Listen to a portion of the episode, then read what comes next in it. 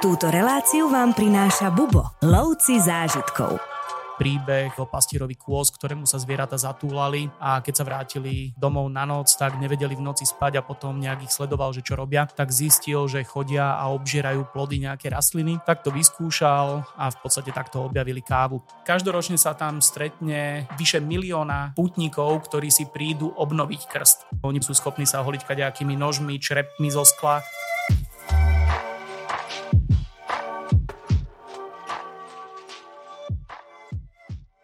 Africký kontinent objavujeme s niekoľkými kolegami a jedným z nich je Martin Karniš, ktorý je dneska opäť so mnou. Čau Martine. Ahoj Martin. Dneska si povieme o krajine, ktorá je v rámci Afriky relatívne známou krajinou a ako si ty povedal, keď sme sa pred nahrávaním rozprávali, má všetko. To znamená, má pamiatky UNESCO, má zelené hory, lesy, džungle, má púšte, má veľa zaujímavých kmeňov, má pestrú stravu. Skús tak na hneď povedať, čo podľa teba môže ponúknuť cestovateľovi a nejaké vlastné skúsenosti, zážitky z tejto krajiny.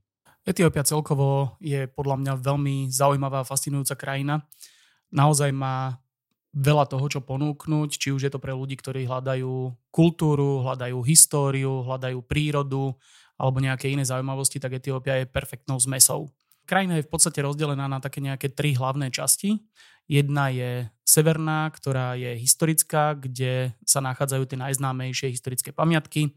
Druhá je južná, ktorej hovoria kultúrna časť. Tam sa vyskytujú práve tie vyhľadávané tradične žijúce kmene v údolí mhm. rieky Omo. A potom je východná časť, kde sa nachádza najnižšie alebo jedno z najnižších miest v Afrike pod úrovňou mora a sú tam stále aktívne sopky a extrémne zaujímavá púštna krajina. Ty si v niekoľkých afrických krajinách aj žil, v niektorých si pracoval, no a dlhé roky tam chodíš ako náš sprievodca. Viem, že nemáš rád rebríčky, ale predsa len kam by si Etiópiu zaradil? Určite Etiópia patrí v mojich tých neexistujúcich rebríčkoch eh, na vyššie priečky, keby som to tam tak zobral. Afrika toho ponúka veľmi, veľmi veľa, každá krajina je niečím zaujímavá, ale Etiópia tým, že je tak pestrá a čo všetko ponúka, určite by som ju radil medzi miesta, ktoré by som si vyberal ako jedný z prvých, ktoré navštíviť. Je to určite zaujímavé miesto, ak niekto hľadá presne takúto kombináciu kultúra, história, príroda, tak Etiópia je dokonalý štartovací bod. Mm, super. Viem, že tam donedávna boli relatívne jednoduché víza po prilete, ktoré sa dali vybaviť, ale už sa to trošku zmenilo. Áno, ako väčšina afrických krajín, na Etiópia začína prechádzať na elektronický systém víz, to znamená, že každý cestujúci, ktorý teraz prichádza do krajiny, potrebuje mať vopred vybavené elektronické víza. Je to v podstate jednoduchý proces, zaplatí sa poplatok, vyplní sa formulár, a žiadosť je schválená približne za 3 dní až týždeň, takže žiadny komplikovaný proces, ale teda každý ho musí absolvovať po novom. Etiópia má vlastné aerolinky, využívame ich pri našich cestách do Etiópie? My tieto aerolinky využívame nielen pri ceste do Etiópie, ale práve aj do zvyšku mm-hmm. Afriky, Áno. nakoľko je to jeden z najväčších prepravcov v Afrike vôbec a vyhráva aj v rebríčkoch. Vyhráva posledné roky prvé miesta, alebo sa ocita mm-hmm. na tých mhm. prvých priečkách. Takže Ethiopian ako letecká spoločnosť určite vysokokvalitná, nové lietadla, je to štátny prepravca, spolahlivý, takže my veľmi radi Etiópian využívame. Aký asi dlhý je ten let? Máme výhodu, že z Viedne lieta pravidelná linka do Addis Abeba. Nie každý deň, ale väčšinu dní v týždni sa dá využiť tento priamy let, čo je mm-hmm. úplne super. Let trvá niečo vyše 6 hodín, Vieden Addis Ababa a tak človek sa ocitne naozaj že vo veľkej exotike o pár hodín. Mm-hmm. Niekto preferuje túto cestu v ekonomii, ale odporúčam, prečo nezačať už oddychovať Ako my počas... Hovoríme, áno. Dovolenka začína už v biznis triede. Ako my hovoríme, biznis je návykový. Áno, je, určite je návykový a teda Etiópian ponúka aj biznis triedu. Vnútri v krajine rovnako odporúčame prelety miestne, lebo tie cesty, tá cestná infraštruktúra, ktorá tam je, tak nie je až taká dokonalá. V podstate žiadne diálnice, sú tam iba obyčajné cesty a po nich sa človek prepravuje veľmi pomaly. Uh-huh. A prejsť tie obrovské vzdialenosti, nakoľko krajina je skutočne rozláhla, je velikánska. Odporúčame určite prelietať medzi jednotlivými miestami, aby človek nestrácal čas, drahocený. Uh-huh. Platí tam ten klasický pomer africký, ktorý si ma ty naučil, že 100 km hodina, alebo je to horšie? 100 km hodina platí o, vo veľmi málo krajinách ah, okay. afrických. A to si uvedomujem v podstate iba v Namíbii, kde nie je takmer žiadna premávka. Mm-hmm. Ale tu vzhľadom k tomu, že tie cesty sú naozaj veľmi jednoduché, je tu veľmi husté osídlenie, hlavne v tej centrálnej a severnej časti, mm-hmm. tak je tam ten pohyb veľmi pomalý, všade retardéry, zátačky, dediny, ľudia, zvieratá, eh, takže tu skutočne tie 100 kilometrov určite netrvá hodinu, alebo je to trvá dve. A zvyšok infraštruktúry, čiže ani žiadne diálnice, všetko treba prekonávať týmito cestami, sú štrkové alebo spevnené, alebo aké, aký majú povrch? Hlavné ťahy majú spevnené, sú asfaltové tie cesty, uh-huh. ale diálničného typu je v podstate iba určitá časť cesty, ktorá vedie medzi dvomi najväčšími mestami z Addis Ababa smerom na východ na Džibutsko, kde je aj najväčší pohyb kamionovej dopravy a tak ďalej. Mm-hmm. Takže tuto sa snažia nejakým spôsobom vybudovať a tam už je určitá časť ako diálničný typ, ale všetko ostatné sú úplne obyčajné cesty. Jeden prúd tam, druhý prúd naspäť a v podstate je to takýmto spôsobom vyriešené po celej krajine. Tie hlavné ťahy, ako som spomínal, sú celkom dobré a rozmiestnené po krajine a dá sa dostať po asfaltovej ceste takmer všade do tých dôležitých centier. Potom už to schádza na prašné cesty, slabo udržiavané a tam je ten pohyb už veľmi náročný. Ale paradoxne človek sa po asfaltovej ceste dostane aj do údolia rieky Omo, kde už žijú teda tí ľudia v úvodzovkách ako v dobe kamennej a vedie tam asfaltová cesta. Takže predpokladám, že tomuto prispôsobujeme aj naše vozidla, ktoré využívame na pohyb po Etiópii? V rámci našich zájazdov v tej hlavnej časti, čo je ten sever a juh, tak tam využívame minibusy alebo malé autobusy, také tie 20 miestne podľa toho, koľko mm-hmm. máme klientov, nakoľko sú tam asfaltové cesty alebo udržiavané, kvalitne udržiavané prašné cesty, čo je hlavne tam v tej južnej časti. Takže je to veľmi jednoducho dostupné práve aj takýmito komfortnejšími dopravnými prostriedkami. A ak človek hľadá už potom nejaké väčšie extrémy a chce ísť niekde do hôr, niekde Bale Mountains alebo na odvrátenú stranu, na druhú stranu rieky Omo, tak eh, tam už potrebuje 4x4, takže je dôležité si aj rozmyslieť, eh, čo kam. Pokiaľ sa ide do eh, Danakilskej preliačiny, do tej nížiny na východe, tak tam jednoznačne iba 4x4, aj keď aj tam už vďaka tomu, že sú, sa tam ťaží veľa nerastných látok, mm-hmm. tak Číňania, ktorí hlavne tam ťažia, tak tí už vybudovali asfaltové cesty aj naprieč Danakilom. Takže je to také, že ten rozvoj sa nedá zastaviť, mm-hmm. pochopiteľne, a na jednu stranu to nejakým spôsobom stráca tú autentičnosť, ale na druhej strane zase tie dlhé presuny, ktoré tam sú, tak to veľmi skomfortní a to, čo kedysi sme mali 5-dňový program do Danakilu, tak teraz dokážeme vďaka asfaltovým cestám skrátiť na 3 Mm-hmm. Pričom iba ten hlavný ťah, ten presun, ktorý kedysi trval 9 hodín, tak teraz trvá 2. Wow. A toto skráti len ten presun, ktorý je v úvodzovkách nezaujímavý, nikde tam nestojíme, je to skutočne iba presun. Mm-hmm. A teraz to je za 2 hodiny vybavené a človek sa dostane tam, to, čo chce vidieť, kde už zíde z asfaltovej cesty mm-hmm. a už ide tými peknými prášnymi cestami krížom cez púšť. Spomenul si, že vývoj je nezastaviteľný, ale napriek tomu viem, že ubytovanie je tam trošku jednoduchšie. Je tam tiež cítiť nejaký vývoj, alebo sa musí človek skôr pripraviť na jednoduchšie ubytovanie? Určite by som sa pripravil na eh, jednoduchšie ubytovanie. Etiópia je krajina, ktorej sa eh, turistický ruch až tak zatiaľ ešte nedotkol. V 90. rokoch, odkedy sa Etiópia vymanila z takých nejakých tých politických najväčších problémov, mm-hmm. tak odvtedy eh, ju začínajú turisti objavovať postupne ale celkovo tá úroveň tam ešte nedosahuje tú, ktorú poznáme z niektorých iných krajín, či už je to Južná Afrika alebo Východná Afrika. Susedná Kenia je nádherným príkladom, rovnako aj Juhoafrická republika alebo mm-hmm. Namíbia, Botswana. To sú žiarivé prípady alebo príklady, kam turizmus tá krajina dokáže doviesť. Etiópia zatiaľ ešte je taká dosť zabudnutá v tomto, navštevujú relatívne málo ľudí, aby sa tam uživili nejaké luxusné miesta. A tak to, čo je, tak je. Snažíme sa aj my na našich zájazdoch ponúkať to, čo je najlepšie, ale treba počítať s nejakým uskromnením sa. Tá nedotknutosť krajiny ale často môže byť práve že skôr lákadlom. Každopádne máme tam asi nejaké obľúbené hotely, nejaké lodže, ktoré zabezpečia ten základný komfort. My, čo máme aj nášho miestneho partnera, tak pozná už za tie roky, čo s ním spolupracujeme. Chodíme do Etiópie od roku 2000 10 intenzívne a máme jedného partnera, s ktorým od tej doby spolupracujeme, pozná naše potreby, pozná uh-huh. to, čo naši klienti zhruba vyžadujú a perfektne sa vie vžiť do tej našej situácie, takže toto veľmi oceňujeme a práve preto aj on sa snaží nájsť nejaký taký ten kompromis, aby to vyhovovalo aj nám ale končí to v podstate tým, že všade, kam prídeme, hlavne čo sa týka toho juhu, tak je to to najlepšie, čo tam je, tak to berieme. Lepšie lode, ktoré využívame dole, či už je to v Džinke alebo v Turmi, tak v podstate tam nič lepšie neexistuje.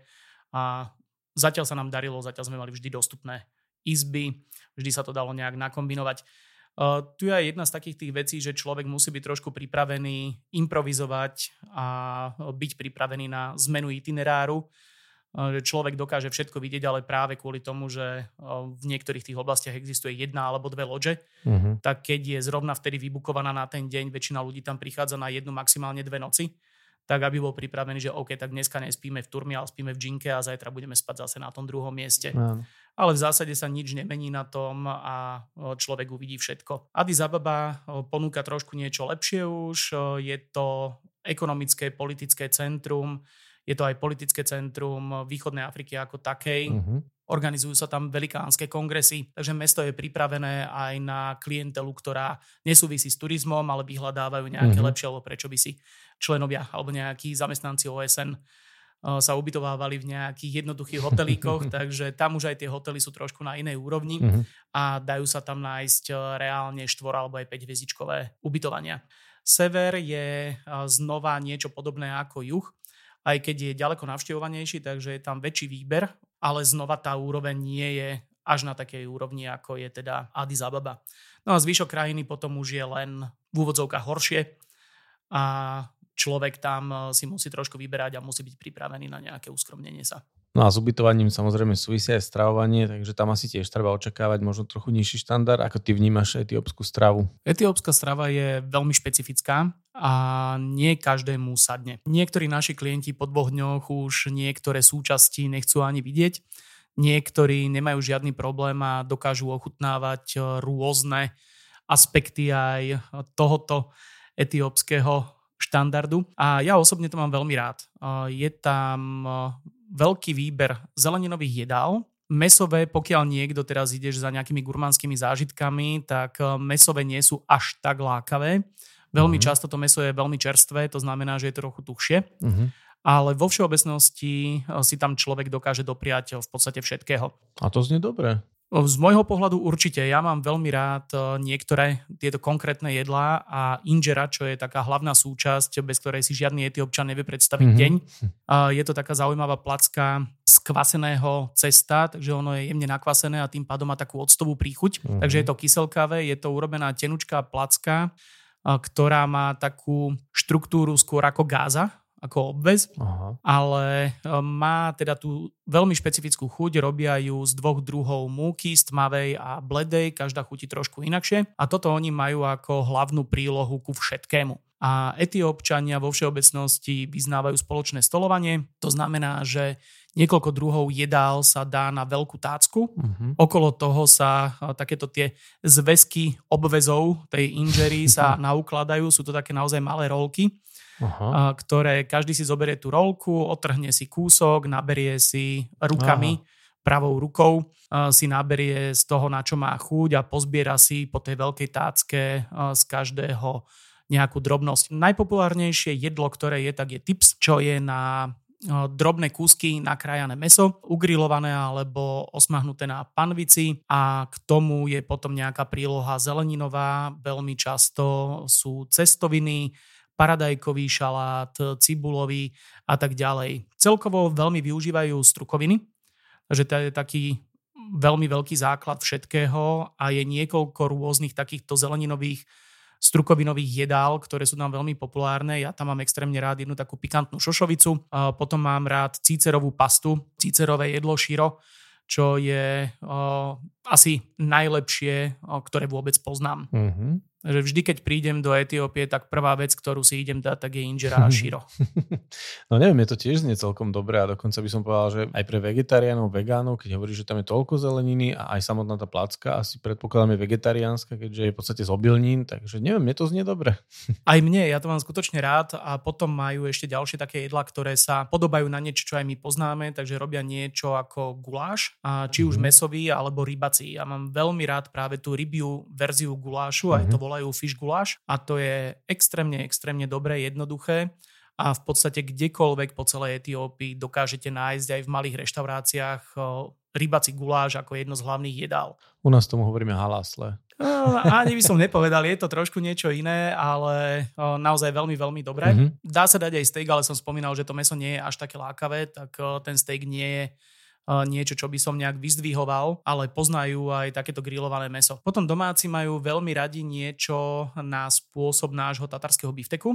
Takže tí najodvážnejší, ktorí sa vedia potom neskôr zariadiť v prípade nejakých problémov, tak môžu vyskúšať ísť do niektorého z mesiarstiev, ktoré sú vonku na ulici, kde majú na veľmi jemno nakrájané meso, mm-hmm. ktoré sa po malých kúskoch namáča do nejakých homáčok, do čili, a tak ďalej a je sa surové meso. Japonci tomu hovoria sashimi. Áno, toto je trošku na menšie kúsky nakrájané, je to také jak pol nechta a mm-hmm. takéto malé kúsky sú zmiešané ešte s troškou cibulky a k tomu sú teda nejaké či už sušené čili alebo nejaké tekuté omáčky, do ktorých sa to namáča a znova je sa to rukami, ale teda chodia na takýto tataráček. A aké meso to asi býva, hovoril si? O, hovedzie. hovedzie. Toto je z hovedzieho mesa mm-hmm. výhradne. A to by som ochutnal. Ja som ochutnal, prežil som, som tu. si tu a to je dobré, pretože nám ešte môžeš napríklad niečo k tej strave povedať o nápojoch. Tak nápoje, hlavná zložka, ktorou budú obklopení naši ľudia na zájazdoch, tak je voda. Určite odporúčam kupovať balenú vodu, no a potom Určite. samozrejme e, Coca-Cola, Fanta, Sprite je úplne všade. Takže toto zoženieš kdekoľvek po celej krajine. Mám pocit, že po celej zeme guli, ale skôr som nahážal na niečo lokálne. Ale niečo lokálne, tak určite e, Etiópia je známa kávou. Káva je absolútne jednotkou, čo sa týka nápojov v celej krajine a vo všeobecnosti spolu s čajom je to aj najpopulárnejší nápoj na svete. Je známe, že Etiópia je domovom kávy a práve v juhozápadnej časti krajiny sa nachádza región Kafa, z ktorej tento nápoj, alebo teda skôr rastlina pochádza. Je taký ten jeden príbeh, ktorý hovorí o pastierovi kôz, ktorému sa zvieratá zatúlali a keď sa vrátili domov na noc, tak nevedeli v noci spať a potom nejak ich sledoval, že čo robia, hmm. tak zistil, že chodia a obžierajú plody nejaké rastliny. Tak to vyskúšal a v podstate takto objavili kávu. Tiež potom nespal niekoľko nocí? A... O, no, celkovo plod kávy, tá a. sladká šťava, ktorá je v tej šupke, tak tá neobsahuje toľko tej látky, takže postupne trebalo prísť na to, ako kávové zrno upraviť, pripraviť, aby z toho bol ten nápoj, ktorý mm-hmm. teraz poznáme. To sú už ale iné príbehy. Každopádne odtiaľ to pochádza práve o, táto rastlina a teda považovaná, Etiópia je považovaná za domov tohto nápoja celkovo. Práve kvôli tomu je tu veľmi rozvinutá kultúra kávy. Je to trošku inak, ako to poznáme my u nás. Káva sa pripravuje iným spôsobom, aj sa pije trošku iným spôsobom, alebo mm-hmm. pije sa vlastne počas prípravy. Aha. Kávový ceremoniál alebo kávový rituál je tu všade prítomný a kdekoľvek na ulici sú rozložené dámy, ktoré pripravujú kávu veľmi často pekne tradične oblečené. Aj na letiskách, uh-huh. kdekoľvek sú aj normálne klasické kaviarne, kde si dáš espresso ale potom na druhej strane zase tam sedí niekde v rožku na takom malom pódiu dáma, ktorá tam má urobený normálny oheň v podstate z uhlíkov, na tom v tradičnej nádobe e, varí kávu. Uh-huh. A káva sa varí takým tým spôsobom, ako je známe aj z iných e, východných krajín, že treba ju trikrát prevariť, e, postupne dosýpať kávu a jak sa odlieva a pije, tak sa dolieva voda do tej kávy, znova sa to prevará a takto až trikrát. Takže káva je postupne, keď sa pije, tak mení svoju chuť. Mm-hmm. No a potom e, je možné do nej pridať rôzne nejaké pochutiny, či už ju trochu osladiť alebo pridať trošku kardamonu, čo je najpopulárnejšie, ale v Etiópii sa stretneš aj s tým, že sa pridá štipka soli. Mm-hmm. Čo je tiež veľmi zaujímavé a ehm, mne niekedy príde na chuť práve aj táto slaná káva, takže odporúčam vyskúšať. Možno aj podľa toho, čo si jedol, alebo k čomu ju piješ, alebo? Mm, skôr asi na čo ide chuť, lebo káva tu nie je ako u nás, že po obede si idem dať kávu, že je to súčasť raňajok alebo obeda, ale e, káva v Etiópii je naozaj spoločenská udalosť, keď mm-hmm. sa to mhm. tak zoberie, alebo je to posadené až na takú tú rituálnu, aj keď jednoduchú pozíciu. Nie je to tak ako v Japonsku čajový rituál, ale teda má to svoje pravidlá. Veľmi častým nejakým takou pochutinou, ktorá sa ešte pridáva, tak je veľmi populárny popcorn. Do kávy? Nie, len tak vedľa práve ku káve. Mm-hmm. Takže ku káve sa podáva popcorn alebo klasické tradičné kolo, čo je obilnina, ktorá je opražená, takže nie je to pukancová kukurica, ale je to raž alebo pšenica, ktorá sa upraží a je to chrumkavé, chutné a veľmi zaujímavé. Takže aj toto uh-huh. odporúčam vyskúšať kolo sa to volá. Keď si povedal kolo, napadlo ma slovenské kolo, keď teda niekto pri stole bere kolo. Aj takéto kolo si tam vieš dať? Samozrejme, že áno. Etiópia nie je žiadna krajina, kde by bola prohibícia, takže dá sa tam nájsť alkohol. S tým, že oni vlastnú produkciu nemajú až takú nejakú známu a celkovo tie ich lokálne alkoholy sú obmedzené na miestne zdroje, to znamená, že každá časť krajiny si našla nejaký zdroj, mm-hmm. z mhm. čoho sa dá vypáliť. Takže či už je to nejaká obilnina, alebo sú to banány, kde rastú. Okay. Takže je viacero možností, z čoho urobiť alkohol. Pil si už banánovicu? Určite áno, na viacerých miestach. A dobre to je?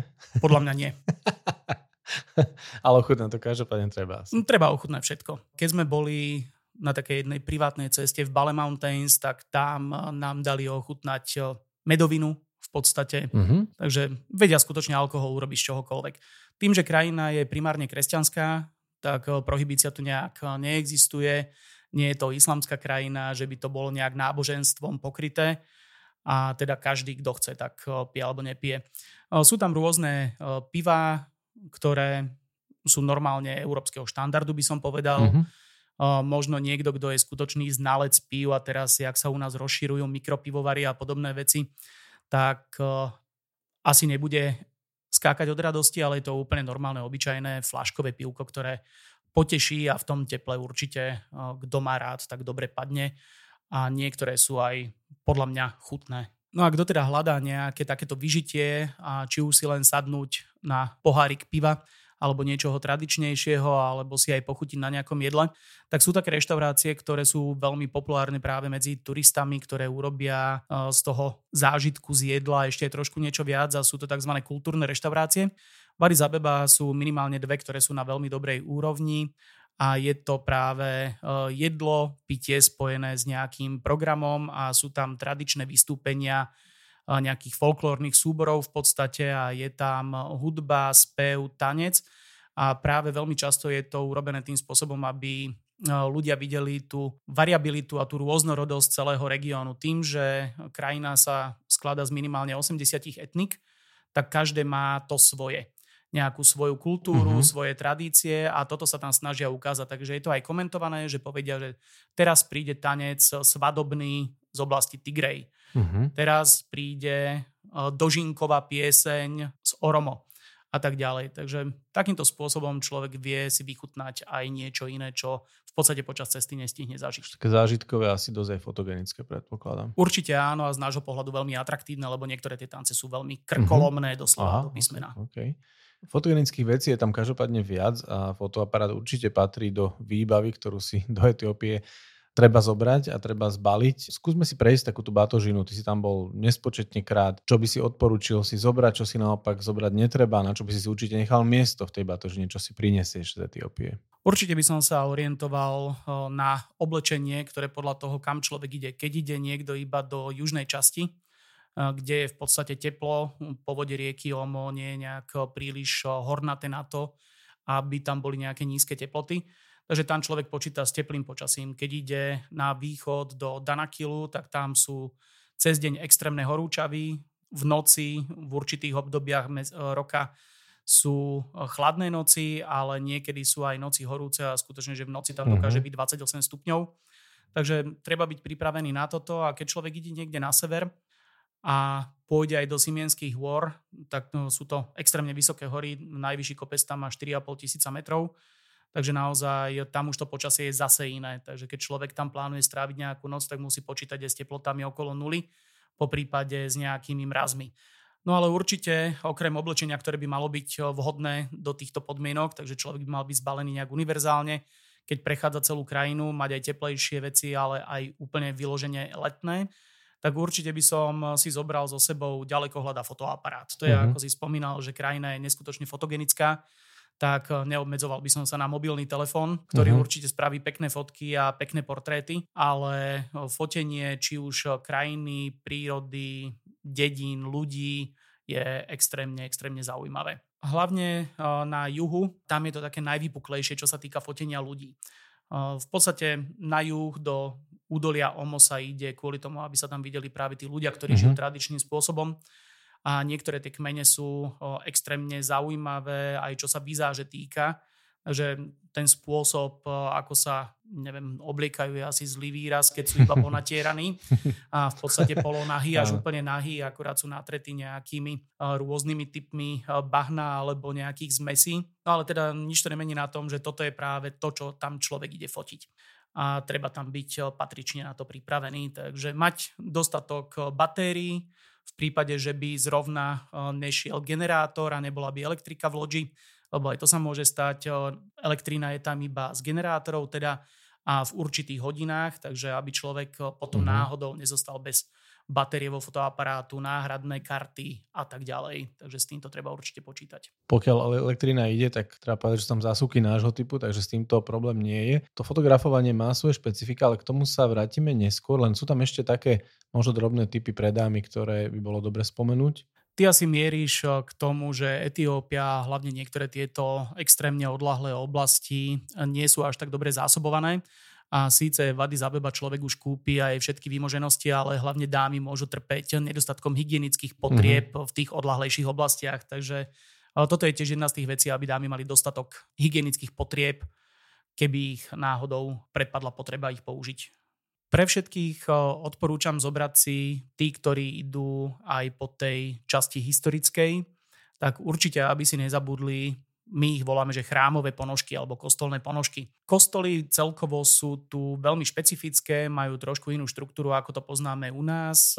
Ich vlastné náboženstvo, ktoré tu majú, alebo také nejaká tá kresťanská vetva, ktorá tu existuje, tak má svoje pravidlá a kostoly sú veľmi často pokryté kobercami a do kostola sa vyzúva. Mm-hmm. Topánky nechávate pred kostolom a treba sa vyzúť a ísť na boso. Keďže tie koberce nemajú takmer žiadnu údržbu a všetci tam len chodia na boso, tak e, určite treba byť pripravený na trošku znížený komfort a práve na to sú dobré tieto v úvodzovkách chrámové ponožky, e, ktoré máme na sebe iba vlastne počas tej mm-hmm. prehliadky a potom idú e, do patričnej nádoby. Ja som si doniesol buď jednorázové z lietadla napríklad, Áno, že tie boli ako typ. veľmi dobrý typ, alebo niektoré, ktoré už doma e, vyraďujem, že už som ich plánoval vyhodiť, že majú niekde nejakú uh, dierku, tak uh, tie som si zobral a už tam ostali na likvidáciu. To je výborný typ. Niekto teraz v tomto momente práve pol skrine vyčlenil na cestovanie. Ale aspoň vie, čo s tou skriňou vie spraviť. Ešte by som sa opýtal, odporúčal by si zbaliť sa do ruksaku, alebo je v pohode aj kufor, keď cestujeme tak veľkou krajinou? V podstate ten kufor je úplne bezproblémový. Ja počas týchto cestovaní sa vždy snažím eliminovať škrupinové kufre, ktoré nie sú až také komfortné pri nakladaní aut alebo autobusov, že je oveľa jednoduchšie naložiť cestovnú tašku, je to prispôsobivejšie do menších priestorov keďže nie všetky auta, keď človek tam cestuje 4x4 nejakým jeepom, tak on nemá až taký veľký kufor eh, na všetku batožinu, ktorú by sme si chceli zobrať. Takže tie eh, cestovné tašky alebo kufre, ktoré nemajú tvrdý obal, tak sú úplne bezproblémové. Vo všeobecnosti všade, kam prídeme, tak eh, prídeme autom na recepciu, vyložíme sa ten kufor alebo tú tašku si odnesieme akorát tak do svojej izby. Rady na cesty, prehliadky miest a cestovateľské blogy z pera najcestovanejších Slovákov. Každý deň nový blog nájdeš v cestovateľskom denníku Bubo. Klikni na bubo.sk lomeno blog. Mne ešte napadá taká téma, viackrát sme sa bavili s rôznymi kolegami o tom, že v niektorých krajinách my v Bubo radi robíme niečo ako charitu alebo radi podporujeme miestne komunity, nosívame treba s deťom školské potreby alebo nejaké veci, ktoré už doma nevyužijeme, ktoré by v tom regióne mohli deti potešiť alebo teda chudobnejšie rodiny. Etiópii to je trošku opačne. Porozprávaj nám, čo odporúčaš, čo neodporúčaš. Ono nie, že by to bolo úplne opačne, ale sama etiópska vláda vyzýva turistov, aby nerozdávali deťom veci, aby ľuďom len tak nedávali veci, ktoré prinesú z domu. Uh-huh. Nejde o to, že či sú u nás už nepoužívané, vyradené, s tým žiadny problém nie je, lebo aj na trhoviskách veľmi veľa ľudí, ktorí patria do tej najchudobnejšej vrstvy, si kupujú použité veci. Takže to, čo mm-hmm. tam je vidno ako použitá vec, tak u nás je už nepoužiteľná.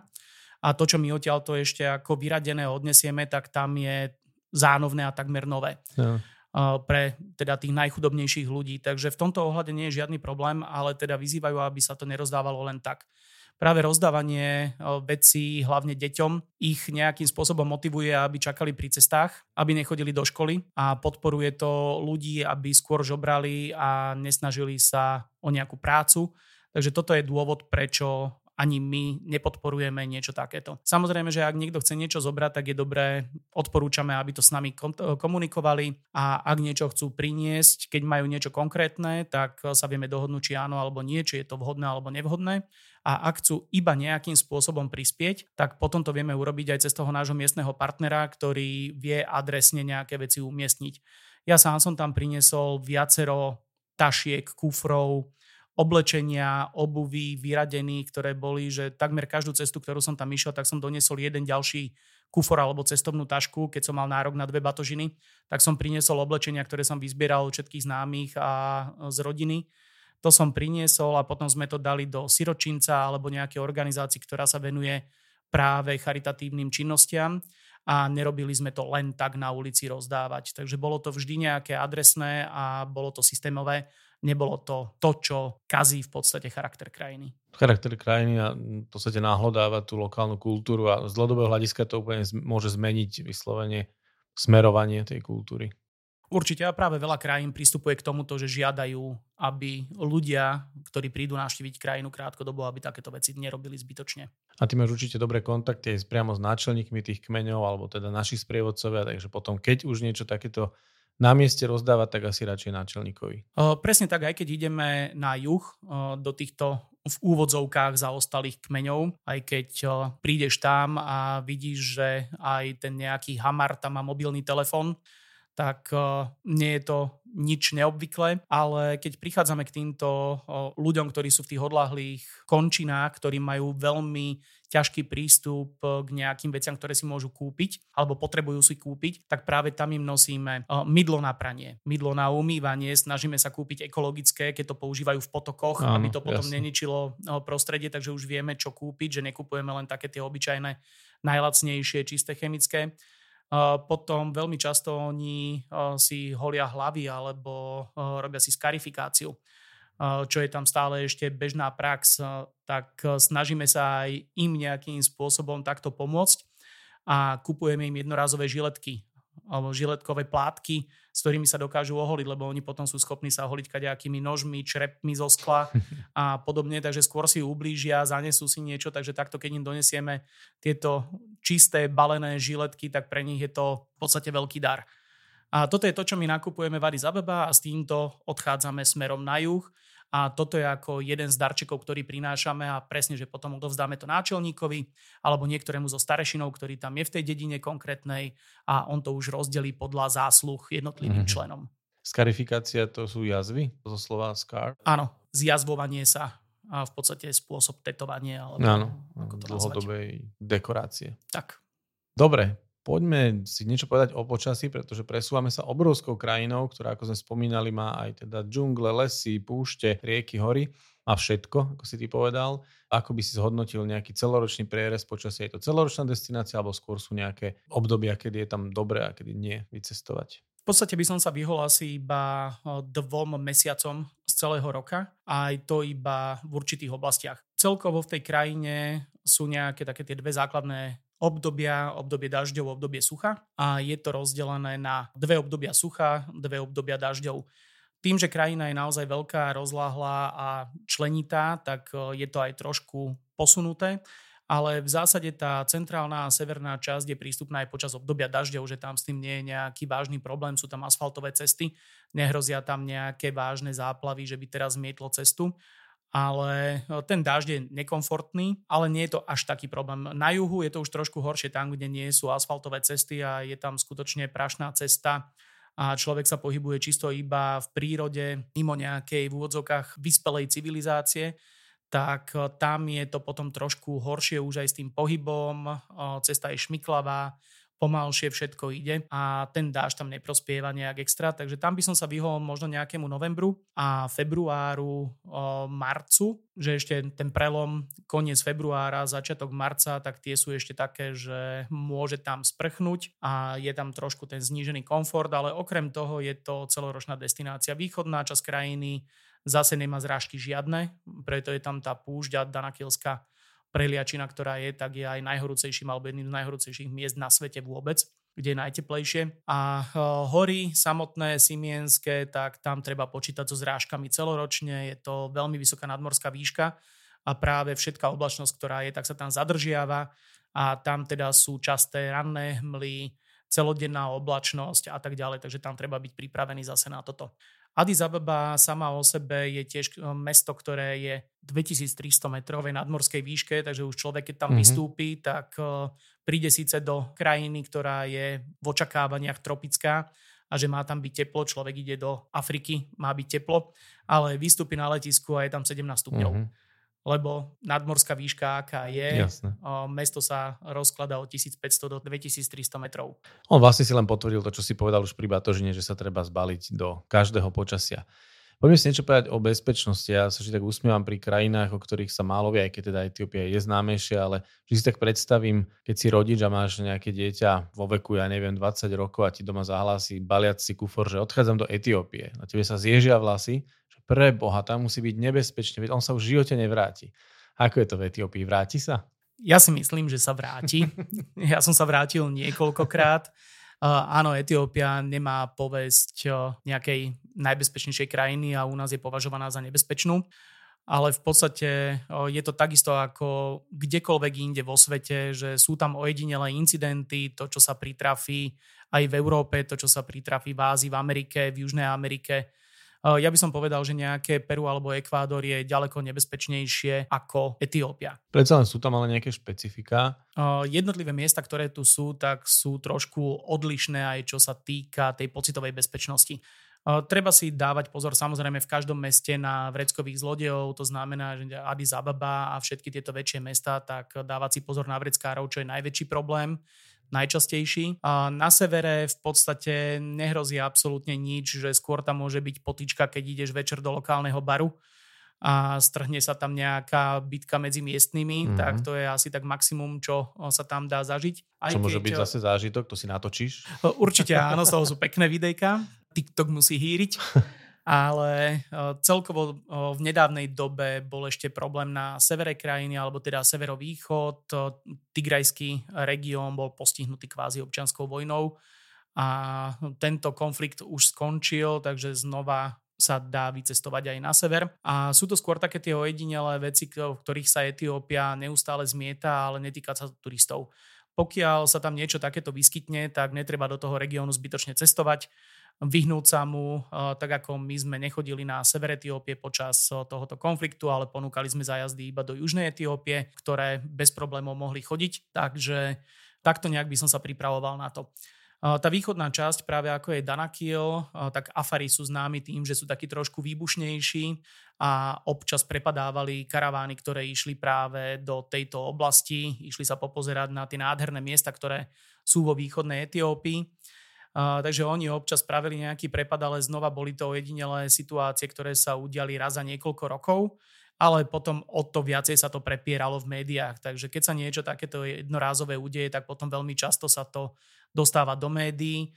O tom, že sa prepadáva, že turistov prepadávajú v Nigerii sa už ani nehovorí, lebo je to na dennom poriadku. Mm-hmm. Ale tu, keď sa niečo také udialo, tak sa o tom veľmi hovorilo a sa to veľmi rozoberalo aj v našich médiách a tak ďalej. Takže uh, tieto ojedinelé incidenty, ktoré sa tam udejú, tak sú skôr takéhoto charakteru. A preto aj napríklad všetky tie cesty, ktoré sa robia do Danakilu, tak majú povinný ozbrojený doprovod. Celkovo s touto ozbrojenosťou sa tu človek bude stretávať, aj keď teda ten kresťanský sever, ten historický okruh, ktorý tam je, tak tam nie je nič vidieť. Ale človek ako náhle prekročí rieku Omo a dostane sa do údolia rieky Omo, tak eh, tam ho prekvapí, že každý jeden pastier, ktorý ide s dobytkom, má na sebe zavesenú nejakú pušku alebo samopal. Ale v zásade oni to majú na ochranu eh, svojho stáda, eh, či už pred nejakou zverou, alebo pred nepriateľmi v úvodzovkách, ktorí si navzájom ten dobytok kradnú, alebo bojujú o napájadla. Kvôli tomuto sú aj na juhu veľké konflikty medzikmeňové, ešte stále sa vyskytujú a je to kvôli pastvinám, napájadlám a kvôli dobytku, ktorí si navzájom kradnú. Uh-huh. A bohužiaľ využívajú na to tieto zbranie.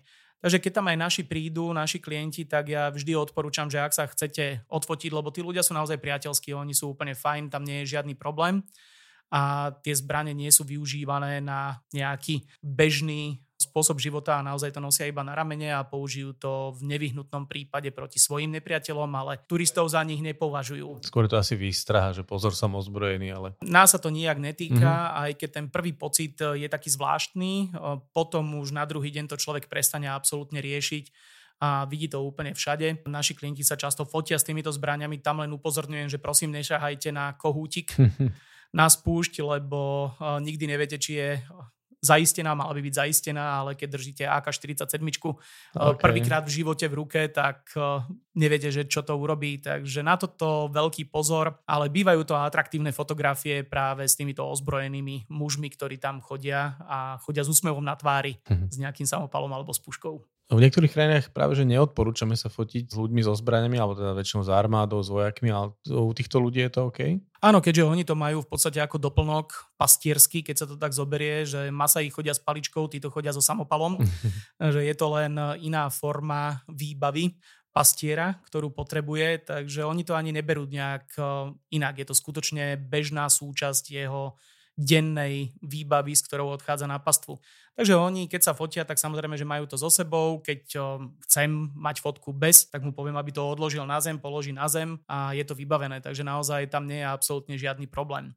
Tu treba byť pripravený na inú vec, že tu aj konflikty dokážu vzniknúť pri fotení práve. Mm-hmm. Miestni ľudia, hlavne na juhu, už sa to pomaličky sa to presúva aj na sever a východ, že už pochopili aj iní ľudia, ktorí sa nechajú fotiť kvôli tomu, že si nejaký zaujímavý, tak mm-hmm. hlavne ten juh je známy tým, že treba platiť za fotku. Hm. Takže ak človek ide, tak aby počítal s výdavkami za fotografiu, ale dochádza to do bizarného stavu. To znamená, že v úvodzovkách v našom ponímaní zaostali ľudia, ktorí tam žijú uprostred prírody, v domčekoch z kravieho trusu a veľmi jednoducho chodia polonahy až nahy, žijú len z toho, čo nájdu v prírode v podstate a majú veľmi málo výdobytkov uh-huh. moderný, moderného sveta tak veľmi dobre poznajú fotoaparáty, lebo už niekoľko desaťročí tam chodia ľudia a fotia si ich. Práve kvôli tomu, že vyzerajú atraktívne, vyzerajú inak a ešte stále sa zdobia tradične. Aha. Takže z tohoto dôvodu oni pochopili, že sú veľmi dobrým zdrojom príjmu. V Etiópii je bir ako menová jednotka a oni sa naučili, že 5 birov za jednu fotku. Ale to neznamená, že jedna fotka, že teraz postavíš si človeka niekde pred domček, urobíš 3, 4, 7, 8 fotiek a zaplatíš mu 5 birov, čo je reálne asi 15 centov. Ale čo fotka a človek na fotke tak je 5 birov. Oni počítajú cvaknutia z púšte, takže oni vedia, koľko si spravil fotiek. Keď nie, tak si to nechajú ukázať. Okay, či už v mobile, alebo na digitálnom fotoaparáte spočítajú, keď sú 5 na fotke, tak je to 25 birov, jedna fotka. Keď urobíš 5 fotiek po 5 ľudí, Rozumiem. takže 5 krát 25. Pekne. Takže takýmto spôsobom sa kupujú fotky a my odporúčame, že človek, aby bol pripravený, ktorý tam ide nejak si nafotiť tých ľudí, že počíta s tým, že tam ide fotiť, takže minie v priemere okolo 100 eur na fotky. Uh-huh. Za tých 5 dní, čo strávime medzi rôznymi kmeňmi, ktoré tam sú. A práve pri tomto vznikajú tie potýčky, ktoré sú úplne mimo zbraní a akýchkoľvek uh-huh. ale potom sa hádajú a ty si odfotil, neodfotil a ja som tam, pozri, však mi tam ruka trčí, síce ah, tvár tam není, 250. ale je tam lakeť niekoho ďalšieho, to je môj lakeť, 5 Aspoň bírov. dva bíry.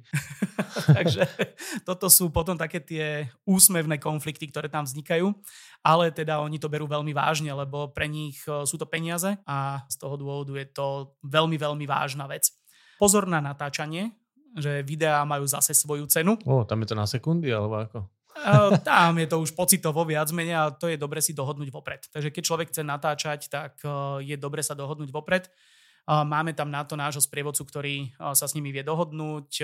Vždy aj v tom kmeni, aj v tom najzapadlejšom sa nájde niekto, kto hovorí amharský alebo nejakým iným jazykom, ktorý je nejaký spoločný alebo nejaký rozšírenejší v rámci regiónu a treba sa s nimi dohodnúť vopred. Ja nechcem túto tému tu moc rozpýtovať, ale ja si myslím niekedy, že najväčším nepriateľom turizmu sú mobilné telefóny, lebo dneska keď cestuješ, tak 98% eh, tých turistov všetci majú ten telefón pred tvárou a točia, točia, fotia, točia. Ja by som chcel vedieť, kedy si tie videá potom pozerajú.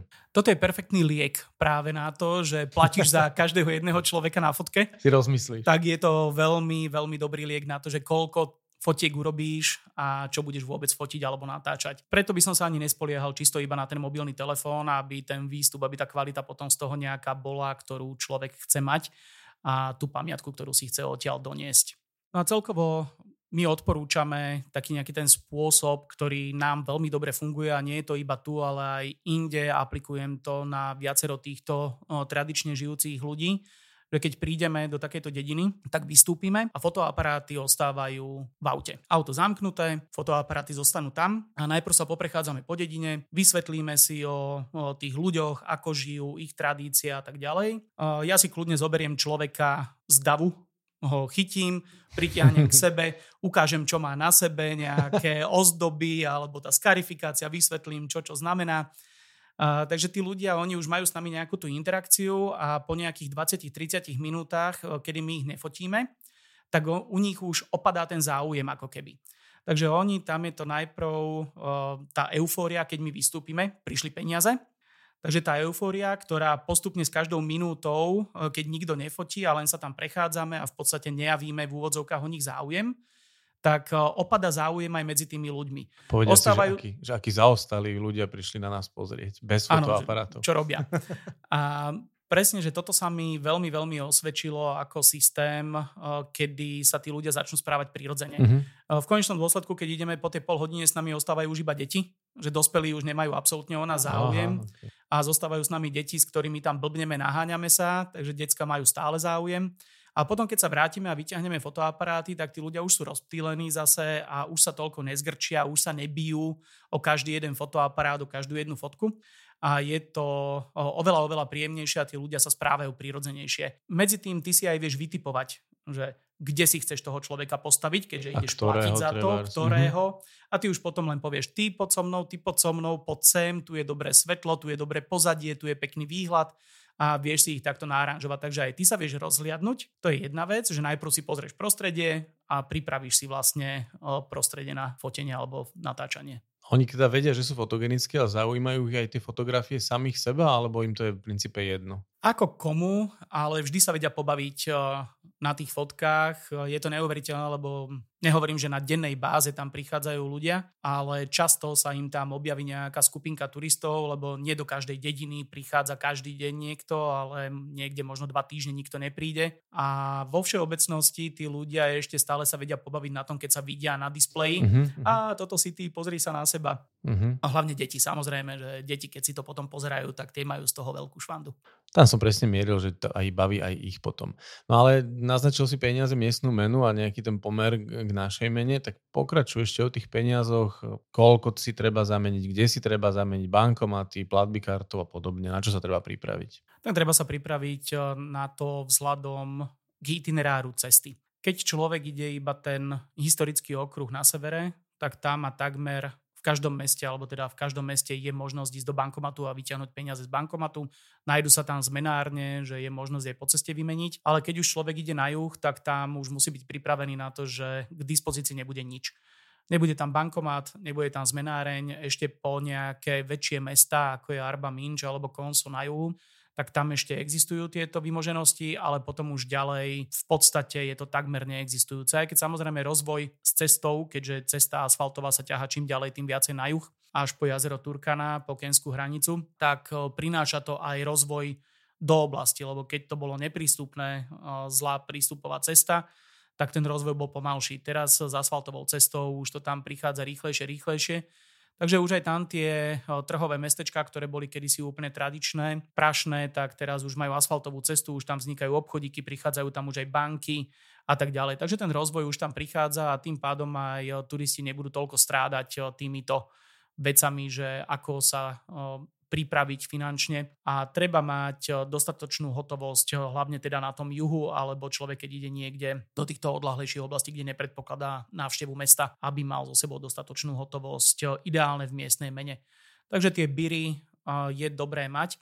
A treba myslieť aj na to, že keď idú fotiť tieto tradičné kmene, týchto tradične žijúcich ľudí na juhu, tak oni neberú staré bankovky, ktoré sú poškodené. Toto je tiež jedna z tých vecí, na ktorú treba myslieť pri výmene, takže ísť do banky, povedať, e, že potrebujem vymeniť 100 eur za 5 a 10 birové bankovky, ale iba nové. V banke už vedia, že ľudia idú na juh, že to tam potrebujú, tak majú už nachystané hrbky práve týchto nových alebo novších bankoviek, ktoré nemajú žiadne poškodenie. Uh-huh. Lebo skutočne s poškodenými bankovkami, s ktorými bez problémov zaplatíš vady za baba alebo kdekoľvek inde v krajine, tak na juhu nezaplatíš. A asi ani kartou. Kartou rovnako ako starými bankovkami, presne.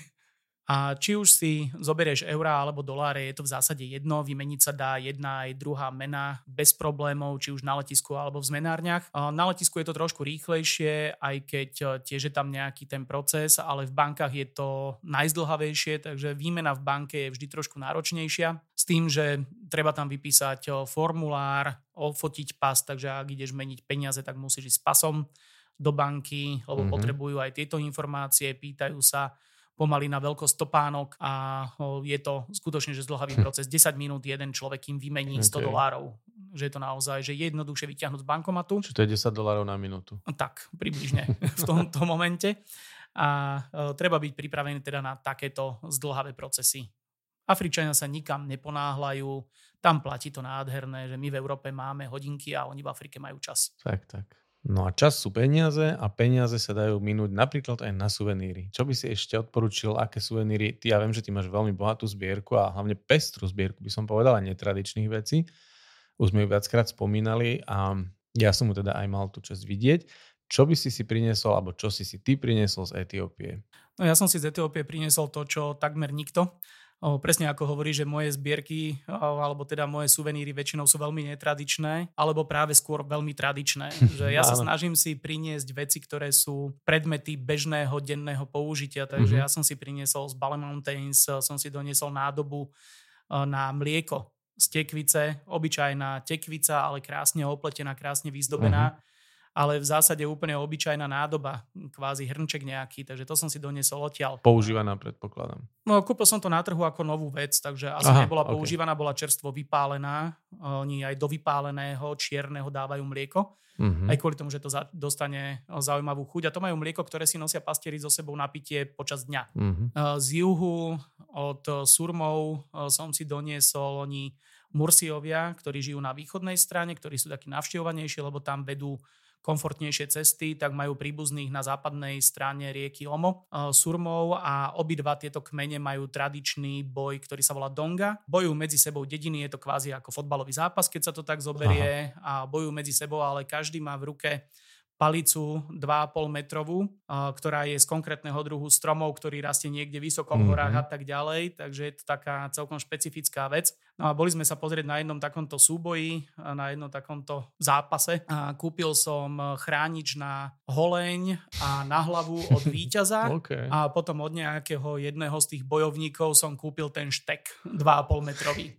Ako si to dostal domov? Ten ma, ten ma vyšiel zhruba 50 centov našich. Okay.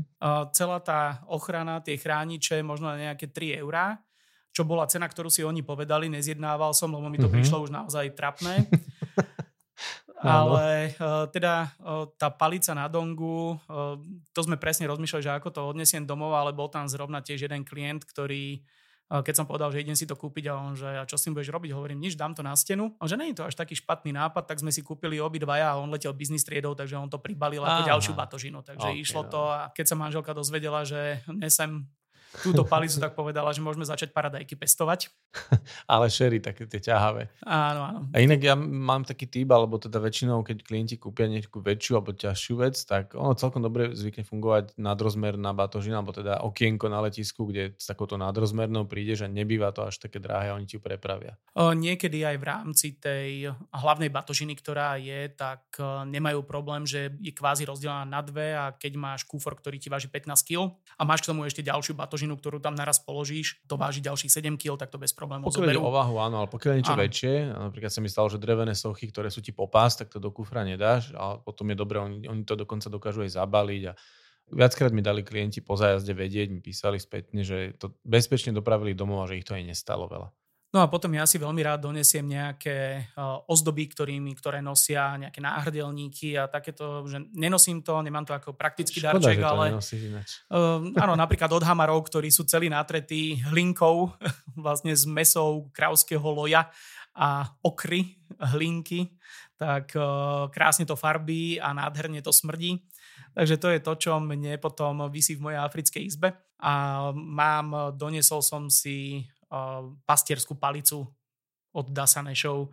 Takže skôr takéto veci, no a potom aj na severe mám zase, je to úplne niečo iné, je tam tá tradičná kresťanská kultúra a s tým spojené všetko. Takže či už som si donesol nejaké ich látky, ktoré mám ako obrus na stole, Mhm. vyzerá to dobre, oni to používajú ako prehos cez seba, ale ja to používam ako obrus. Um, nakúpil som si tam aj len také nastené dekorácie nejaké, čo majú na koži malované výjavy náboženské, takže z- takéto rôznorodé veci uh, majú ceremoniálne kríže, ktoré bývajú veľmi pekne vypracované. Uh, tie historické je zakázané vyvážať a všetko, čo má nejakú historickú hodnotu, tak je zakázané vyvážať z Etiópie, to si už Mhm. krajina uvedomila. Takisto je zakázané vyvážať všetko, čo sa týka divej prírody, takže nejaké pštrosie vajce, Áno. alebo niečo, čo obsahuje antilopie, rohy, a zvieracie kože z divých zvierat, tak toto je všetko zakázané vyvážať na to veľký pozor, lebo už sa stalo aj našim klientom, že kúpili niečo, že ale že to nebude určite problém a teda nakoniec to bol veľký problém a skončilo to na letištnej kontrole bezpečnostnej. Mhm. My sme pokračovali síce ďalej, ale teda artefakt ostal. Rady na cesty, prehliadky miest a originálne blogy z pera najcestovanejších Slovákov. Každý deň nový blog nájdeš v cestovateľskom denníku Bubo. Klikni na bubo.sk lomitko blog. Martine, ty už si viacero vecí tak prezradil, povedal si o kmeňoch, povedal si o miestach, ale skús to tak nejako zhrnúť a nejak uceliť alebo navnadiť cestovateľa, čo všetko v tej Etiópii sa dá vidieť, zažiť a na aké miesta by si určite odporúčal, prípadne tie najznámejšie kmene môžeš spomenúť. Tak môžeme začať tými kmeňmi, lebo skutočne neviem ani, ako by som to zoradil, že čo je zaujímavejšie, tá Etiópia, tie tri hlavné regióny, ktoré sú, sú tak odlišné, že skutočne každý má niečo do seba. Uh, Južná Etiópia, kde žijú tieto tradičné kmene, tak teda nachádza sa tá oblasť v povodí rieky Omo v južnej časti. Je to jedna z deviatich pamiatok UNESCO, ktorá je v rámci celej krajiny. A začína to prechodom cez jednu malú rieku niekde v oblasti mestečka Kiafer. Tam sa prejde už do tohoto južného Omo. A tam žije teda 12 kmeňov, ktoré sú považované za tieto uh, tradičné kmene. Najznamejšie, ktoré sú, uh, tak sú Hamari, uh, ktorí sú asi aj najväčším kmeňom, najpočetnejším v celej tej južnej časti a sú atraktívni tým, že ženy sa natierajú hlinkou, takže majú takú tú okrovú pleť. Je to veľmi podobné ako himby, ženy kmeňa himba z Namíbie. Takže znova to isté, aj keď na opačnom konci Afriky. Toto je jeden z tých veľmi atraktívnych kmeňov, ktorý veľmi tradične chodí oblečený. Potom sú to Dasaneši, ktorí sú na druhej strane rieky Omo, už na západnej, takže treba sa preplaviť cez rieku. Je to na hranici s Keňou, už nedaleko jazera Turkana, ktoré vlastne hraničí s Etiópiou a určitá časť jazera je v Etiópii, ale väčšina je v Keni. Tu sú potom aj ďalšie kmene, ktoré sú už menej navštevované, takže človek, ak zajde o kúsok ďalej, tak narazí na Nyangatom, kde zase celkovo ten výzor ľudí je úplne iný. Sú to veľmi hrdí bojovníci, ktorí si vydobili územie a väčšina Nyangatom ľudí žije v Južnom Sudáne, takže oni sú tam pri tej hranici s Južným Sudánom Mhm. až, ale najvýchodnejšia časť zasahuje práve sem.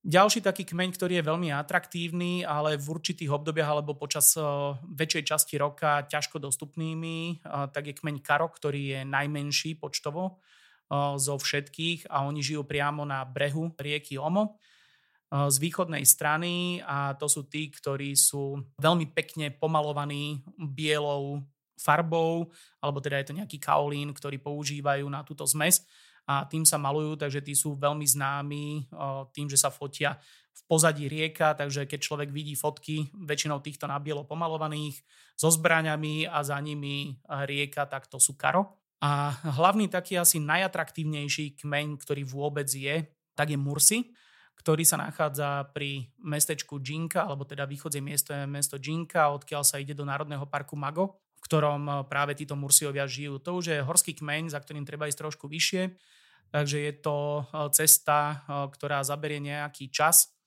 a keď sa príde medzi nich, tak toto sú asi tí najatraktívnejší a najfotografovanejší mm-hmm. ľudia, ktorí sú. Oni majú teda tých príbuzných, už som spomínal, Surmov alebo Suri, ktorí žijú na západnej strane, ktorý je ďaleko početnejší ako Mursiovia, ale tí sú veľmi zle dostupní, že tam sa veľmi ťažko k ním chodí.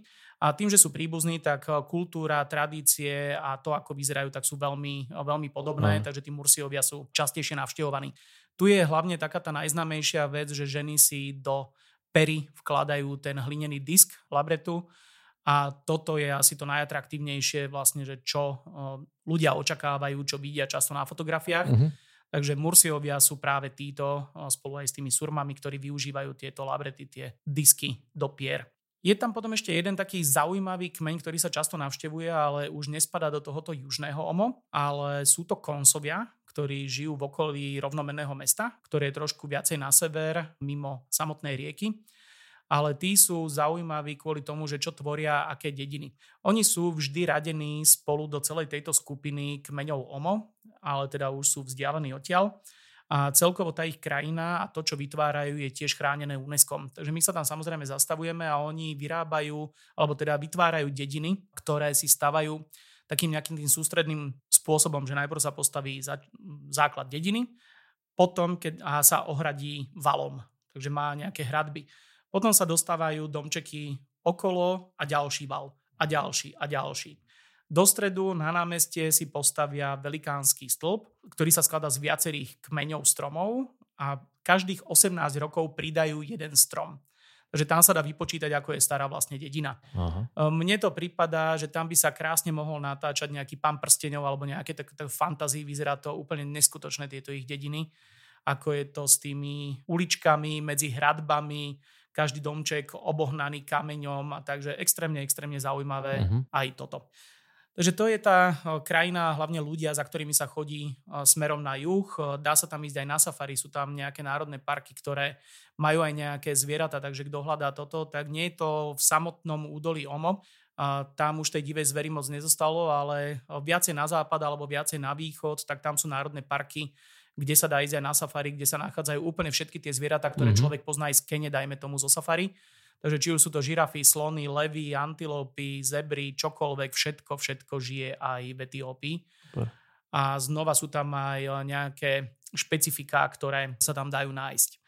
V centrálnej časti, tam by som veľmi rád spomenul údolie rieky Avaš. Opäť pamiatka UNESCO a je zaradená na zoznam kvôli tomu, že tam boli nájdené najzaujímavejšie a najdôležitejšie antropologické nálezy. Hovorí sa o tom, že Etiópia je kolíska ľudstva, že práve tu odtiaľto pochádzajú najstarší naši predkovia mm-hmm. a tak ďalej, takže toto už je eh, súčasť týchto výskumov a týchto vedeckých teórií.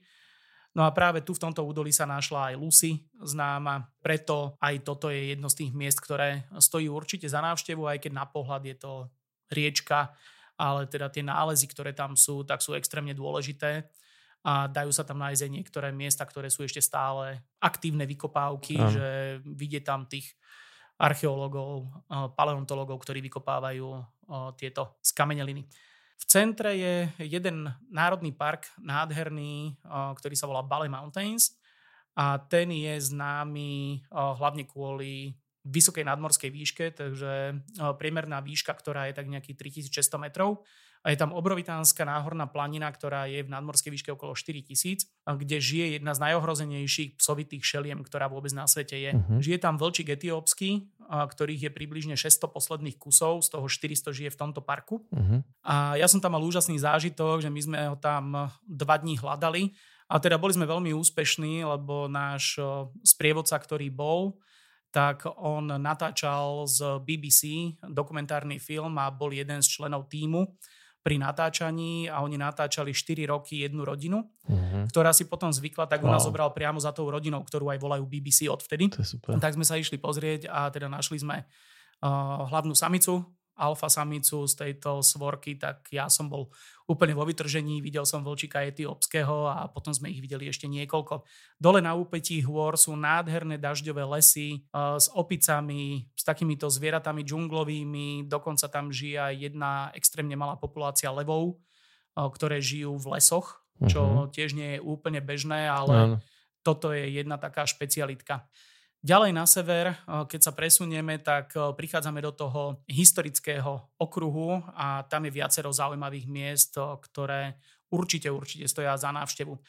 Jedno z takých tých prvých, alebo ten náš okruh, ktorý sa snažíme mať vyskladaný nejak logicky, tak prelietame z Addis Ababa do Bahirdar, do mestečka, ktoré je na brehu rieky jazera Tana a na brehu rieky Níl. Tu pramení modrý Níl, ktorý vyteká z jazera Tana a postupne preteká do Sudánu, do Egypta, teda v Chartume, eh, v sudánskom Chartume sa spája s Bielým Áno. Nílom, ktorý priteká z Viktoriného jazera a odtiaľ pokračujú už ďalej.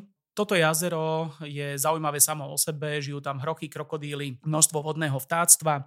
Chodíme sa pozerať na prvý katarakt, ktorý je na Modrom Níle. Sú to vodopády, ktoré majú výšku nejakých 40 metrov, ale sú veľmi pekné a veľmi málo navštevované, že Mhm. zatiaľ keď som tam bol, ani raz sme tam nestretli žiadnu inú skupinu, Wow. žiadnych iných turistov. Vždy sme tam boli sami, naša skupina, čo je jeden z tých unikátov, čo človek hľadá, má takéto privilégium a v tomto vidím tiež ten luxus, ktorý poskytuje Etiópia vlastne, že Určite. tých turistov tam toľko nie je a človek má krajinu sám pre seba, že čo už v Kenii, dajme tomu, neexistuje alebo niekde v Namíbii.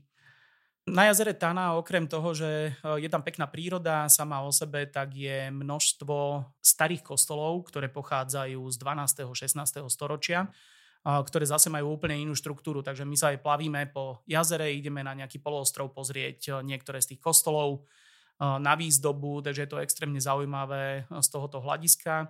Jeden z tých kostolov, ktorý navštevujeme, je ešte stále funkčná akadémia pre budúcich kňazov Uh-huh. Že oni tam bývajú ako mnísi v podstate počas celých štúdí, žijú v rámci nejakého v úvodzovkách kampusu eh, pri tomto kostole veľmi jednoduchým až asketickým spôsobom a potom odtiaľ odchádzajú do celej krajiny, kde fungujú ako kňazi.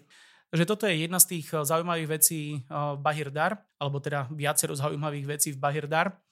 A odtiaľ sa my presúvame autom, lebo len pár hodín jazdy odtiaľ je mesto Gondar, ktoré je považované za náboženské, kvázi také nejaké kultúrno-náboženské centrum. Uh, jeden z najznámejších panovníkov, ktorí boli v rámci tých dynastí, ktoré vládli Etiópii, uh, tak bol uh, Fasilides, bol panovník, ktorý sa zasadil o veľmi veľký rozvoj a vybudoval tu viacero zaujímavých miest, ktoré sa potom rozvíjali ďalej, že nebolo to iba to, čo on vybudoval, že zostalo tak, ale sa to rozširovalo a vznikla tu nádherná pevnosť, opevnený hrad v podstate, ktorý by som kľudne zasadil do stredovekého Španielska alebo Portugalska, Mhm. ale pritom oni sami si tam vymysleli túto architektúru, postavili si to nehľadiac na to, že by niečo poznali Aha. z Európy. Takže skutočne, že európsky vyzerajúca architektúra. Uh, sú tam facilidové uh, kúpele, ktoré sú každoročne centrom festivalu Timkat, čo je jeden z najväčších kresťanských festivalov, alebo je to najväčší kresťanský festival alebo nejaký sviatok v rámci Etiópie a ich náboženstva, ktoré tam majú uh, kresťanského a oni si tam chodia obnovovať krst. Každoročne sa tam stretne vyše milióna pútnikov, ktorí si prídu Wow. obnoviť krst. Všetci v bielom prídu tam, lebo do kostola sa chodí v bielom oblečení, prídu tam a je to extrémne zaujímavý pohľad a ak má človek čas, eh, je to zo začiatku roka vždy, takže ak má človek čas a ísť tam, tak eh, Timkat je extrémne, extrémne zaujímavý. Čiže tam je krst dočasný? Uh, nie, nie, nie, on je permanentný, ale stále si to chodia pripomínať a chodia si ho obnovať. Nerobia to každý rok, kto si ako môže dovoliť, ale patrilo by sa aspoň raz za život si ešte obnoviť ten krst a pripomenúť si. Martine, ty si hovoriaci atlas. A... No len ja som ešte ani neskončil, Oh, lebo sme len na začiatku toho zaujímavého na severe. A pokračujeme ďalej. V Gondare, lebo tam sme tiež ešte neskončili, je tu uh, zaujímavé múzeum a je tam veľmi pekný kostol, ktorý je jeden z najvyhľadávanejších v Etiópii vôbec. a je vyzdobený na strope cherubínmi, obrázkami cherubínov, takže znova veľmi, veľmi pekne vyzdobený kostol, veľmi atraktívny, aj v jeho okolí sa nachádzajú ďalšie zaujímavé veci. Ja mám veľmi rád v Gondare ísť sa pozrieť aj do obyčajného baru, nie turistického, ale lokálneho, takže len večer skočiť do mesta. Oni totiž to v bare ešte stále majú vždy nejakého tradičného hudobníka, speváka, ktorý tam namiesto rádia robí nejakú takúto produkciu. A tým, že to nie je pre turistov, tak má to naozaj veľmi, veľmi autentický nádych a ten zážitok je z toho mhm. dokonalý. Mm-hmm. Za mestom žije posledná komunita a je tam jedna z posledných zachovaných synagóg židovskej komunity, ktorá tu žila, alebo sú tam ešte poslední nejakí židia, ktorí žijú, Beta Izrael. Väčšina z nich utekla do Izraela počas problémov, ktoré sa vyskytli v rámci Etiópie, takže zostalo tam iba veľmi, veľmi malá hrstka ľudí. Ale zase ísť sa pozrieť na túto súčasť kultúry, tak je tiež veľmi zaujímavé a vidieť synagógu, ktorá vyzerá ako obyčajný domček, len je tam Davidová hviezda a to je jediné, čím sa to odlišuje, tak je to veľmi zaujímavé. Odtiaľ to znova odporúčam preletieť, eh, lebo po cestách sa dostať niekde z Gondaru je časovo náročné, tak odporúčam preletieť a či už do Lalibely alebo do Aksumu. My väčšinou máme naplánovanú tú cestu cez Lalibelu a do Lalibely odporúčam ísť na viacero dní. Minimálne dva dní si na to vyhrate, lebo tu dokážete stráviť veľmi veľa času. Lalibela je kresťanským centrom a je to považované za najposvetnejšie mesto v Etiópii, čo sa týka kresťanského náboženstva. A sem prichádza veľmi veľa ľudí na púte a hlavne tu žije komunita, hovorí sa, že je tam 98% je tam veriacich ľudí. Čo už aj celkovo Etiópia stráca, že tých veriacich je tam stále veľmi veľa, ale už sa objavujú aj tí, ktorí neuvádzajú žiadne význanie, ale teda tu v tomto meste je to takmer nemožné. Toto miesto je známe hlavne tými kostolmi, ktoré sú vytesané do skál. Uh-huh. Je to obrovitánsky komplex, ktorý má niekoľko týchto, týchto miest a treba si na to vyhradiť čas a pozrieť si ich oddelenie. Je tam v zásade nejaká kópia Jeruzaléma rozdelených dve časti, ktoré sú rozdelené riekou Jordán. Všetko je to vytesané, všetko je to umelo spravené a sú tam viaceré tie kostoly. Každý je iný, každý má niečo do seba, takže treba si to popozerať. Za mestom sa nachádzajú ďalšie. Je tu aj ten najznámejší, taký ten kríž, ktorý len trčí vlastne z nejakej diery v zemi. Kostol svätého Juraja, ktorý je aj patronom celej krajiny. Takže tento treba navštíviť, ktorý je oddelený od celého toho komplexu toho starého nového Jeruzalému. Treba výjsť hore za mesto na kopec, odkiaľ je nádherná vyhliadka do krajiny a znova sú tam kláštory, ktoré sú vo vysokých nadmorských výškach, ocitnete sa v 3600 metroch nad morom, kde je kláštor a kde je aj miesto, kde sú vyplácaní kňazi. Takže oni si tam chodia pre výplatu. Nie je to dole v meste, ale je to v kláštore, Aha. ktorý je extrémne vysoko a treba si tam vyšlapať alebo teda dá sa tam už dostať aj autobusom, že my sa tam už vieme dostať aj komfortným spôsobom a prešlapeme približne 1,5 kilometra, ale znova po nádhernej krajine s krásnymi výhľadmi. Takže na toto si treba určite vyhradiť čas a neponáhľať sa tam, užiť si to, ako to len ide. Takže Lalibela je zážitok sám o sebe a ak už by ste neplánovali cestu do Bahirdára alebo do Gondaru, tak určite Lalibelu treba zaradiť do itinerára cesty v rámci severu. No a pre mňa osobne veľmi, veľmi silné miesto je Axum, ktoré u nás nie je podľa mňa vôbec známe, nikto o tom nič nevie, ale znova sú tam, alebo je tam pamiatka UNESCO, takže sú tam také staré stély, ktoré ani nie je úplne presne jasné, za akým účelom boli budované, ale je tam nejaké pohrebisko a na tom sú vysoké stély, niektoré 15 metrov vysoké Takže veľmi zaujímavé. Okrem toho je tam miesto, o ktorom sa hovorí, že boli kúpele kráľovnej zosáby. Uh-huh. Potom je tam miesto, kde sú hrobky nejakých princov, ktoré sú robené podobným spôsobom ako v Kusku, že kamene sú dokonale opracované uh-huh. obrovitánske bloky, poskladané na seba, že žiletka sa nedá medzi ne vložiť. Uh-huh. Takže takéto je tam doska, na základe ktorej rozlúštili vlastne staré písmo starý jazyk. Uh-huh. Znova je to tam v grečtine a v nejakých dvoch miestnych jazykoch, ktoré potom sa dokázalo rozlušiť vlastne písmo. Je tam zapísaný nejaký boj o územie, ale podľa toho teda, takže niečo ako rozecká doska Áno. v Egypte, tak niečo veľmi podobné sa nachádza tu. Za mestom, kusok ďalej, je takisto palác, o ktorom sa hovorí, že kráľovna zo Sáby tam chodila. Nedaleko sa nachádzajú ďalšie stély, také stélové pole, ktoré je uprostred pola. Zatiaľ ešte neobjavené, len treba prekročiť poválaný plot prebrodiť sa kukuricou alebo niečím, čo tam je zrovna nasiaté a uprostred toho sú kamene, ktoré majú 1500 rokov mm-hmm. a čakajú na zápis na zoznam UNESCO. Okay. A toto sú veci, ktoré sú pre mňa úplne, úplne fascinujúce. No a potom sa tam nachádza jedna extrémne dôležitá, alebo jedno extrémne dôležité miesto, o ktorom neviem, čo si mám myslieť. Sú tam dva kostoly, ktoré jeden je nový, jeden je starý. Starý kostol slúži pre mužov, tam môžu iba muži, tam nesmú ženy vstúpiť. A císar Haile Selassie, ktorý bol relatívne osvietený, tak ten vybudoval nový kostol, kam môžu ísť aj ženy. Takže tam sa dá, ten sa dá navštíviť. No a potom medzi nimi je okrem múzea, ktoré je veľmi zaujímavé, a tie artefakty, ktoré tam sú, tak sú neskutočné, to bohatstvo, ktoré tam je. Tak pri tom múzeu stojí taká maličká kaplnka alebo taký maličký kostolík, o ktorom sa hovorí, že tam je Božie desatoro že je tam archa zmluvy. Uh-huh. Etiópčania tvrdia, že áno, je to tam. Ešte počas doby kráľa Šalamúna, keď bol zničený jeho chrám, tak jeho syn Menelík odniesol práve archu zmluvy a ukryl ju v Aksume. No a pokiaľ to je pravda, tak je to najdôležitejšie miesto pre takmer všetky náboženstva, ktoré vychádzajú zo semických, takže či už sú to kresťania, židia alebo islám, tak e, je to jedno z najdôležitejších mm-hmm. miest. A ak nie, tak je to len pekné miesto, ale ak áno, tak e, postaviť sa len pred to a predstaviť si to, e, tak či kresťan, nekresťan, je to extrémne silný, silný pocit moment, a to presne. je pre mňa Axum. Mm-hmm. Toto je to najdôležitejšie a zimomriavky mám teraz. Že keď si len spomeniem a pritom nie som až tak veriaci, aby som eh, to nejak bral eh, veľmi osobne, ale teda eh, tá sila toho momentu, keď tam človek je, tak pre mňa Axum je veľmi, veľmi dôležité miesto a pokiaľ by nemalo byť zaradené na zozname, tak podľa mňa ten náš severný okruh nemá zmysel. Na východ odtiaľ sa nachádza mesto Mekele, ktoré je východzím bodom práve do Danakilu.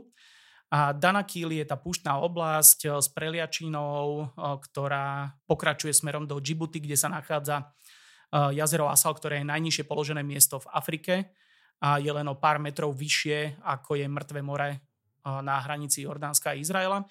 Takže toto je tiež nádherné miesto, kde sa nachádza jedna z posledných sopiek, ktorá je neustále, neustále činná a dá sa ísť na ňu pozrieť. Je veľmi málo takýchto miest na svete, kde sa dá postaviť na okraj, pozrieť sa do hrtanu sopky Áno. a vidieť tam žeravú lávu. Takže toto je možné práve v Danakile. A potom sú tam nádherné miesta, či už slané jazera, ktoré formujú úžasné veci zo soli, alebo sírne prámene, ktoré zafarbujú práve takéto tie výtvory bizarné a urobia tú púšť extrémne zaujímavú. Takže určite ísť sa pozrieť na sopku Erta, ale určite sa ísť pozrieť do oblasti Dalol, čo sú také tie najhlavnejšie miesta a práve toto je taký ten trojštvordňový trip, ktorý sa robí okruh z Mekele. Uh-huh. No a na východe krajiny tam sa ešte nachádza jedno mesto, ktoré je znova na zozname UNESCO a to je Harar. Celé mesto je opevnené, v podstate tá historická časť a okrem toho, že je chránené UNESCO práve vďaka tej architektúre, ktorá sa zachovala, tak je tam ešte jedna taká pikoška a tu sa kedysi dávno sa tu živili určité rodiny tým, že krmili hyeny. Hyeny prichádzali do mesta a čistili mesto od v podstate biologického odpadu. Takže keď ľudia večer išli spať, vtedy sa otvorili brány, alebo teda také malé dvierka, ktorými vpustili hieny donútra do mesta a hieny prichádzali donútra do mesta, alebo prinášali cez tieto dvierka von práve tieto odpadky a vyhadzovali to von za bránu, to už bolo v neskoršej dobe, a vyhadzovali to za bránu alebo za tie dvierka a hieny tam prichádzali a za hradbami sa nakrmili zvyškami akýmikoľvek. Uh-huh.